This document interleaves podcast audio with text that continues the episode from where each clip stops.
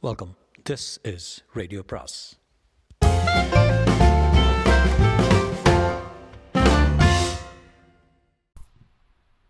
சுஜாதாவின் நாரியபட்டா பாகம் பத்து. சோமசேகரின் நடத்தை தொடர்ந்து வினோதமாகவே இருந்தது. சங்கர் அவன் விரல் ரேகைகளை பதிவு செய்ய அனுமதி கேட்டபோது உடனே சம்மதித்தான். சங்கரின் அலுவலகத்தில் பதிவு செய்யப்பட்டு உடனே சிஓடியின் என் விரல் ரேகை பிரிவுக்கு அனுப்பப்பட்டது. ஆனந்தை கொண்ட துப்பாக்கியில் ஏற்கனவே சில விரல் விரல் அடையாளங்கள் இருந்தன. அவை இதுவரை சந்தேகப்பட்ட சோமசுந்தர் சோனாலி ஜமதக்னி எவருடனும் பொருந்தவில்லை என்பது ஒரு கேள்விக்குறியாகவே இருந்து வந்தது. அதனால் தான் தீர்மானமாக எவரையும் கைது செய்ய முடியவில்லை. இப்போது சேகரின் பிரதிகளும் பத்தோடு பதினொன்றாக சேர்த்து கொள்ளப்போகின்றன என்று தான் சங்கர் எதிர்பார்த்தார். லேபிலிருந்து வந்த ரிப்போர்ட் அவருக்கு அதிர்ச்சி அளித்தது. சேகரின் விரல் ரேகைகள் அந்த துப்பாக்கியில் பதிந்த ரேகைகளுடன் பொருந்தின. சங்கர் இந்த செய்தியை ரியாஸிடம் சொன்னபோது அவரும் முதல் தடுமாறி போனார். சேகரை சொன்னது நிஜம் ஆயிடுச்சு. அவன் தான் கொண்டு இருக்கான். ஆமாம் ரியாஸ் அவனை கைது பண்ணிட வேண்டியதான் இவனை எப்படி சந்தேக லிஸ்ட்டில் சேர்க்காமல் விட்டான்? தெரியல. போலீஸ் முகத்தில் கறி பூசிட்டான். உங்களால் நான் தான் கொன்னேன்னு கண்டுபிடிக்க முடியல. ஹ, முன் வந்து குற்றத்தை ஒப்புத்துக்கிறேன்னா ஹ, இந்த மாதிரி கேஸ் இந்திய போலீஸ் சரித்திரதே முதல் தடவை நினைக்கிறேன். ரியாஸ் ஆழ்ந்த சிந்தனையில் இருந்தார். இவன் ஏன் ஒத்துக்கிட்டாங்கிறது இன்னும் உறுத்துது சங்கர்.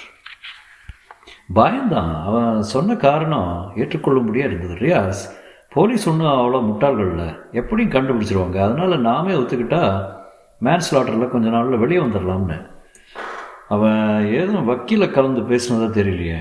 பண்ணியிருப்பான் நம்மக்கிட்ட சொல்லியிருக்க மாட்டான். நிச்சயம் ஒரு தேர்ந்த வக்கீல் உதவியோட தான் இந்த கன்ஃபெஷனுக்கு ஒத்துக்கிட்டு இருக்கான்னு நினைக்கிறேன். கேஸ் முடிஞ்சு போச்சுங்கிறீங்க? நிச்சயமா என்றார் சங்கர். அப்போ அரெஸ்ட் வாரண்ட்டுக்கு ஏற்பாடு பண்ணிடுங்க சேகர் வீட்டில் தானே இருக்கான்? இல்லை நம்ம அலுவலகத்திலேயே பழி கிடக்கான் ஆச்சரியம் ரொம்ப ஆச்சரியம். சேகர் ஷேவ் பண்ணாத முகத்துடன் சங்கரின் அலுவலகத்தில் காத்திருந்தான். என்ன சார் அரெஸ்ட் பண்ண போகிறீங்களா இல்லையா? ஆமாங்க உங்கள் விரலில் ரேக துப்பாக்கியில் இருக்குதா. சேகர நான் உங்கள் கூட கொஞ்சம் பேசணுமே? ஆ பேசுங்க என்றான். உண்மையை சொல்லுங்கள் நீங்கள் தான் இந்த குற்றத்தை செய்தீங்களா அல்லது அல்லது எவனாவது மற்றொரு ஆசாமி செய்த குற்றத்தை மறக்கிறீங்களா? இல்லை நான் எதையும் யாரையும் மறைக்கல. என் மனசில் முதல்ல தப்பிச்சுக்கலாம்னு யோசிச்சுட்டு இருந்தேன். எப்படி நான் மனசாட்சி கடவுள்கிட்ட இருந்து தப்பிக்க முடியாதுன்னு தெளிவு வந்தப்புறம் அதையே திருப்பி திருப்பி சொல்கிறீங்க ஆனந்து ஏதாவது சட்டவிரோதமான காரியம் செய்வதற்காக அவரை யாரும் அணுகினார்கள்னா வெளிநாட்டிலிருந்து உள்நாட்டிலிருந்து இது விஷயம் ஏதாவது தெரியுமா உங்களுக்கு? நான் தெரியாது. என் காரணம் ரொம்ப எளிய காரணம். பாரதியை அவன் கொடுமைப்படுத்தினதுக்காக. சொன்னீங்க. பாரதி கிட்ட இதை சொல்லிட்டீங்களா? எதை? குற்றத்தை ஒப்புக்கிட்டதை இல்லை சொல்லிடாதீங்க. ஏன்? அந்த ஷாக்கை தாங்கிக்க மாட்டா. தயவுசெய்து அதை மட்டும் செய்யாதீங்க. இதை அவகிட்ட இப்போ சொல்லாதீங்க என்று கெஞ்சினான். சேகரை பாதுகாவலுடன் அருகாமை காவல் நிலையத்தில் இருக்குமாறு செய்துவிட்டு ரியாஸ் இந்த சங்கர் வாங்க ஒரே ஒரு விஷயம் இந்த கேஸில் பாக்கி. என்ன பாக்கி? எல்லாம் தான் தெளிவாயிடுச்சே. சட்டுன்னு ஞாபகம் வரல என்றார் ரியாஸ். வாங்க பாரதியை போய் பார்த்துடலாமே. சங்கர் அவரை தயக்கத்துடன் பார்த்தார். ரியாஸ் அவங்ககிட்ட சொல்ல வேண்டாம் நானே சேகரேன் அதுக்கு மதிப்பு கொடுக்க வேண்டாமா? வேண்டாம் வாங்க. எனக்கு என்னமோ இவன் யாரையோ ப்ரொடெக்ட் பண்ணுறான்னுங்கிற சந்தேகம். இவனை கொண்டு இருந்தா இவனை கொண்டிருந்தா இவன் சொல்கிற காரணம் சரியில்லை. வேறு யாரும் நியமித்து தான் கொண்டு இருக்கணும் அது பாரதிக்கிட்டு இருந்தால் எப்படி? வாங்க பார்க்கலாம். பனசங்கரி வீடு பூட்டியிருந்தது எதிர் வீட்டில் விசாரித்த போது அவங்களாம் வேறு வீட்டுக்கு போயிட்டாங்களே என்று சொன்னார்கள். அட்ரஸ் இருக்குமா? லெட்டர்ஸ் வந்தால் ரீடைரக்ட் பண்ண கொடுத்துட்டு போயிருக்காங்க. ராஜேஸ்வரி நகரில் கோயில் பக்கத்தில் தனியான இரண்டு கிரவுண்ட் இடத்தில் விஸ்தாரமாக கட்டியிருந்த பெரிய வீடு. மாடியும் கீழுமாக நவீன முறையில் கட்டப்பட்டு உரை பிரிக்காத பரிசு பொருள் போல இருந்தது. ரியாசும் சங்கரும் வராந்தாவில் காத்திருக்க சற்று நேரத்தில் பாரதியின் தந்தை வந்தார். கோயிலுக்கு போயிருக்கா? இருங்க வந்துடுவா என்ன விஷயம்? ஏதாவது கண்டுபிடிச்சிங்களா? நார்த் அட் கேர் இந்த வீடு உங்களுதா? இல்லை ஆனந்த் வாங்கின வீடு. செத்து போகிறதுக்கு ஒரு மாதம் முன்னாடி தான் பதிவாச்சு என்ன சோகம் பார்த்தீங்களா ஆ பெரிய வீடு. மொத்தம் ரெண்டாயிரத்தி ஐநூறு சதுர அடி வர கட்டியிருக்கு. மாடியில் ரெண்டு பெட்ரூமு. கீழே பெரிய ஹாலு. இத்தனை பெரிய வீட்டில் என் மக எப்படி தனியாக இருப்பா? டிஸ்போஸ் பண்ணுறது தான் தீர்மானித்து உங்கள் மக வர நேரமாகுமா எங்கே தான் ராஜேஸ்வரி கோயில் போயிருக்கா? நிம்மதி தேடி வந்துடுவா எங்கே கிளம்பிட்டீங்க? அங்கேயே பார்த்துட்றேன் இதான் முக்கியமாக சொல்லணுமா? இல்லை நான் சொல்லிக்கிறேன்? சேகரை பற்றி நீங்கள் என்ன நினைக்கிறீங்க? உங்ககிட்ட சொல்லிட்டானா? என்றார் சந்தேக பார்வையுடன் என்ன? என்றார் ரியாஸ் வேப்பன். பாரதி அவன் கல்யாணம் செய்துக்க விரும்புகிறான் எனக்கு சம்மதம் தான் இவ தான் குழப்பத்தில் இருக்கா? அது அவ்வளோ சீக்கிரம் நடக்காதுன்னு நினைக்கிறேன் என்றார் சங்கர். ஏன்? ஏதோ அவங்களே வந்துட்டாங்க. பாரதி கோவிலிருந்து வந்திருந்தது குங்கும அடையாளங்கள் இருந்தன. வாங்க வாங்க என்றாள். அப்பா உங்களுக்கு காப்பி கொடுத்தீங்களா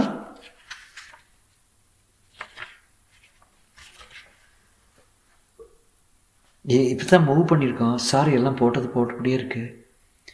பாரதி உங்ககிட்ட கொஞ்சம் நேரம் தனியாக பேசணுமே. ஏதோ ட்ரெஸ் மாற்றிட்டு வந்துடுறேன் ப்ளீஸ் ஹாலில் டிவி ஓடிக்கொண்டிருந்தது. தெலுங்கு படம். கணவன் காலில் விழுந்து மனைவி கதறி எழுது கொண்டிருந்தாள்.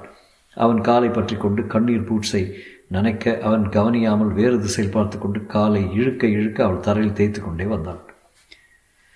சென்டிமெண்டல் ட்ராஷ் என்றார் ரியாஸ் இந்த காட்சியை சினிமாவிலிருந்து தடை செய்ய பெண் பெண்கள் இயக்கம் போராடணும் என்றார்.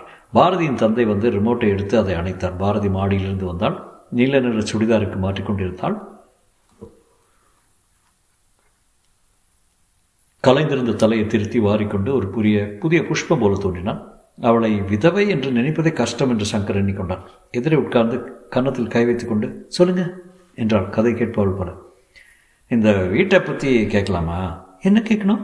இதை ஆனந்த் எப்போ வாங்கினாரு? சமீபத்தில் தான் எங்கள் கல்யாண தினத்துக்கு பரிசு அளிக்கிறதா இருந்தார். அதுக்குள்ளே அவள் தொண்டை அடைத்தது. காலி விட்டு என்கிட்ட காட்டினப்போ எவ்வளோ பெருமைப்பட்டார் தெரியுமா? அவள் மனதில் அந்த ஆச்சரியம் தினம் ஓடியது. என்ன சாவி கொத்து? நம்ம வீடு மாத்திரம். புது வீடா? ஆமாம் ராஜேஸ்வரி நகரில் புதுசாக ஒரு வீடு. எத்தனை வாடகை? வாடகையா? வாங்கிட்டேன்டி என் பொண்டாட்டி. வாங்கிட்டீங்களா? புழுகு. மெய்யாத பாரதியே நமக்கே நமக்கு ஒரு வீடு. பணம்? பணம் வரும் போகும். என்ன வேலை? என்ன வேலை? இதை பற்றியெல்லாம் ஒன்றும் கவலை. வீட்டை வந்து பாரு. வீட்டை பார்த்ததும் பிரமித்தாள் அதே சமயம் இவருக்கு ஏது இவ்வளோ பணம்? பாரதி நினைவுகளிலிருந்து கலைக்கப்பட்டாள். மிஸ்ஸஸ் ஆனந்த் உங்கள் கணவருக்கு இந்த வீடு வாங்க பணம் எப்படி கிடச்சுன்னு சொல்ல முடியுமா? பாரதி சற்று யோசனைக்கு பின் பதிலளித்தான். எனக்கு சரியா தெரியாது நீங்கள் இந்த வீட்டை பதிவு செய்த பத்திரங்களிலிருந்து கண்டுகொள்ளலாமே என்றார் நிதானமாக. டாக்குமெண்ட்ஸ் இருக்கா? அவர் தான் அலமாரியில் எங்கேயாவது வச்சிருக்கணும். ஆனந்த் போன பின் எனக்கு அவற்றையெல்லாம் தேட வேண்டும் என்று தோணலை. அப்பாவை கேளுங்க. உங்கள் கணவருக்கு எவ்வளோ சம்மதம் தெரிய சம்பளம் தெரியுமா உங்களுக்கு? தெரியாத ஒரு பதினையாயிரம் இருக்கும் எண்ணிக்கிட்டு இருந்தேன். எவ்வளோ பெரிய வீடு இந்த சம்பளத்துடன் பொருந்துதா? வீடு யார் பேரில் இருக்கு? எனக்கு இந்த விவரங்கள் எதுவும் தெரியாது என்றால் நெற்றி சுருக்கி கொண்டு.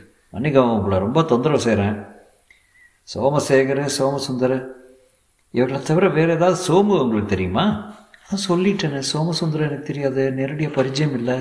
ஆனந்தம் ஆஃபீஸில் தன்னுடைய ஆராய்ச்சிகளை எல்லாம் காப்பி அடித்தவர் சொல்லிட்டு இருக்காரு. அதுவரை தான் தெரியும். சோமசேகர் முன்னால் என் உறவுக்காரன். இந்நாட்களில் எனக்கு மன மன ஆறுதல் தர்ற உத்தம புருஷர். அந்த உத்தம புருஷர் உங்கள் கணவரை கொன்னதாக ஒப்புக்கொண்டு வாக்குமூலம் கொடுத்துருக்காரு. யார்? முன்னாவா? சோமசேகர் என்கிற சோமு என்கிற முன்னா. பாரதி முகம் சட்டென்று ஒளி எழுந்தது. தலையை பிடித்து கொண்டு நாற்காலியை தேடி உட்கார்ந்து விட்டோம் கைகள் நடுங்கின. முன்னாவா? கடவுளே. என்று அடக்க முடியாமல் பேரிட்டு அழுதான். மிஸ்ஸஸ் ஆனந்த் உங்களுக்கு இவ்வளோ பெரிய அதிர்ச்சி தர்றதுல எங்களுக்கு ரொம்ப வருத்தமாக இருக்குது. உங்களுக்கு இந்த சமயத்தில் ஆதரவாக இருக்க ஒருவர் தான் உங்கள் கணவரை கொன்றவன்னு தெரிஞ்சா உங்கள் மனசு எத்தனை வேதனைப்படுங்கிறது புரியுது. முன்னா எங்கே இப்போ? அவரை கைது பண்ண போகிறோம் காவல் நிலையத்தில் இருக்கார். அவன் கூட பேசி ஆகணும். அவர் உங்க கூட பேச விரும்பாமல் இருக்கலாமே. இல்லை பேசி ஆகணும். ஒரு ஃபோனை எடுத்தான் அவர் வீட்டில் இல்லை. ஹை கிரவுண்ட்ஸ் போலீஸ் ஸ்டேஷனில் வச்சுருக்கோம் அரெஸ்ட் பண்ணாதீங்க. நான் அவன் கூட பேசி ஆகணும் இல்லை என்ன அங்கே அழைச்சிட்டு போங்க. அவர் உங்களை சந்திக்க விரும்ப மாட்டார்னு நினைக்கிறேன். இன்ஃபேக்ட் அவர் உங்ககிட்ட தான் குற்றத்தை ஒப்புக்கொண்டதை சொல்ல வேண்டாம்னு கேட்டுக்கொண்டாரு.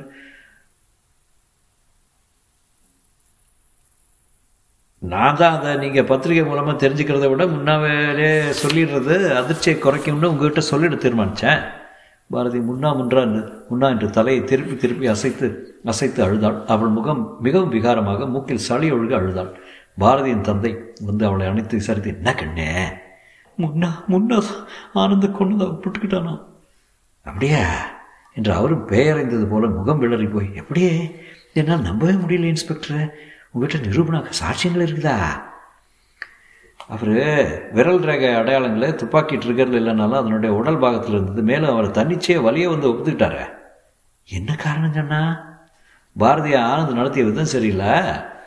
தான் அவளை மிகவும் நேசித்ததாகவும் அதனால் அவளை அலட்சியப்படுத்தியதை தாங்க முடியலன்னு காரணம் சொல்கிறார் திஸ் இஸ் அன்பிலீவபிள் என்றார் பாரதியின் தந்தை. எங்கே அவன்? இப்போ பார்த்தானோ? அவருங்களை பார்க்க மறுப்பார். மறுக்க மாட்டான் மறுக்க மாட்டான் நான் அவனை பார்த்தே ஆகணும். மிஸ்ஸஸ் ஆனந்த் முன்னா சோமசேகர் வேறு யாரோ? ஒரு குறைகாரனை காப்பாதற்காக குற்றத்தை வெளியே வந்து ஒப்புத்துக்கிட்டாரோன்னு ஒரு சந்தேகம் எங்களுக்கு இருக்கே. அப்படி இருக்கலாமா? முன்னா எப்படிப்பட்டவர்? கொலை செய்யக்கூடியவராக தெரியல.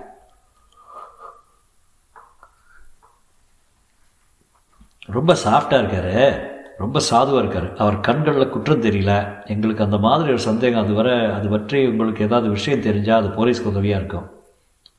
அது வந்து இந்த தயக்கத்துடன் பாரதி துவங்க அவள் தந்தை இடைமறித்து ப்ளீஸ் இப்போ அவளை குழப்பாதீங்க. இவளுக்கு ஒன்றும் தெரியாது. தான் உண்டு கணவன் உண்டுன்னு இருந்தா முன்னாவுக்கு அவளை கல்யாணம் செய்து வைக்க நான் தான் தடுத்தேன். காரணம் ஜெனட்டிக் ஆரோக்கிய காரணங்கள்னு சொன்னேன்னு இல்லையோ? ஆ சொன்னீங்களே. அதனால் முன்னா யாரையோ மறைக்கிறான்.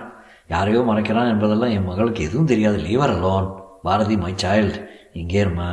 முன்னாவை போலீஸ் ஸ்டேஷனில் பார்த்துட்டு வந்து விட்றேன் உன்னால் அவனை சந்திக்கிற அதிர்ச்சியை தாங்க முடியாதும்மா. கூடாதுமா ரியாஸை அழைத்து பாருங்க ரியாஸ் என் மகளுடைய ஒரே ஒரு நம்பிக்கை இருந்தாலும் உன்னா அத்தனை ஆறுதல் சொல்லி அத்தனை அன்பாக இருந்தான் அவன் இந்த காரியத்தை செய்தாங்கிறது இவளுக்கு எப்படிப்பட்ட அதிர்ச்சியாக இருக்கும். யோசிச்சு பாருங்க. பைத்தியம் ஆயிடுவா சில நாளைக்கு இவ்வளோ விட்டு வைங்களேன் நாங்கள் உங்கள் மகளை அனாவசியமாக தொந்தரவு செய்ய விரும்பல.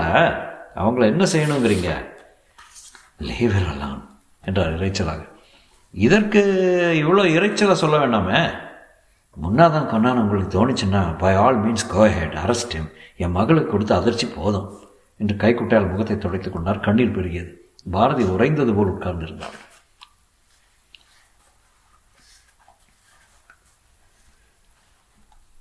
சங்கர் நீங்கள் சார் அழைச்சிட்டு போய் சேகரை சந்திக்க வைங்க. சார் உங்கள் நெவியூ தானே அவர். அவர் சந்தித்து ஒரு லாயரை ஏற்பாடு பண்ண சொல்லுங்கள்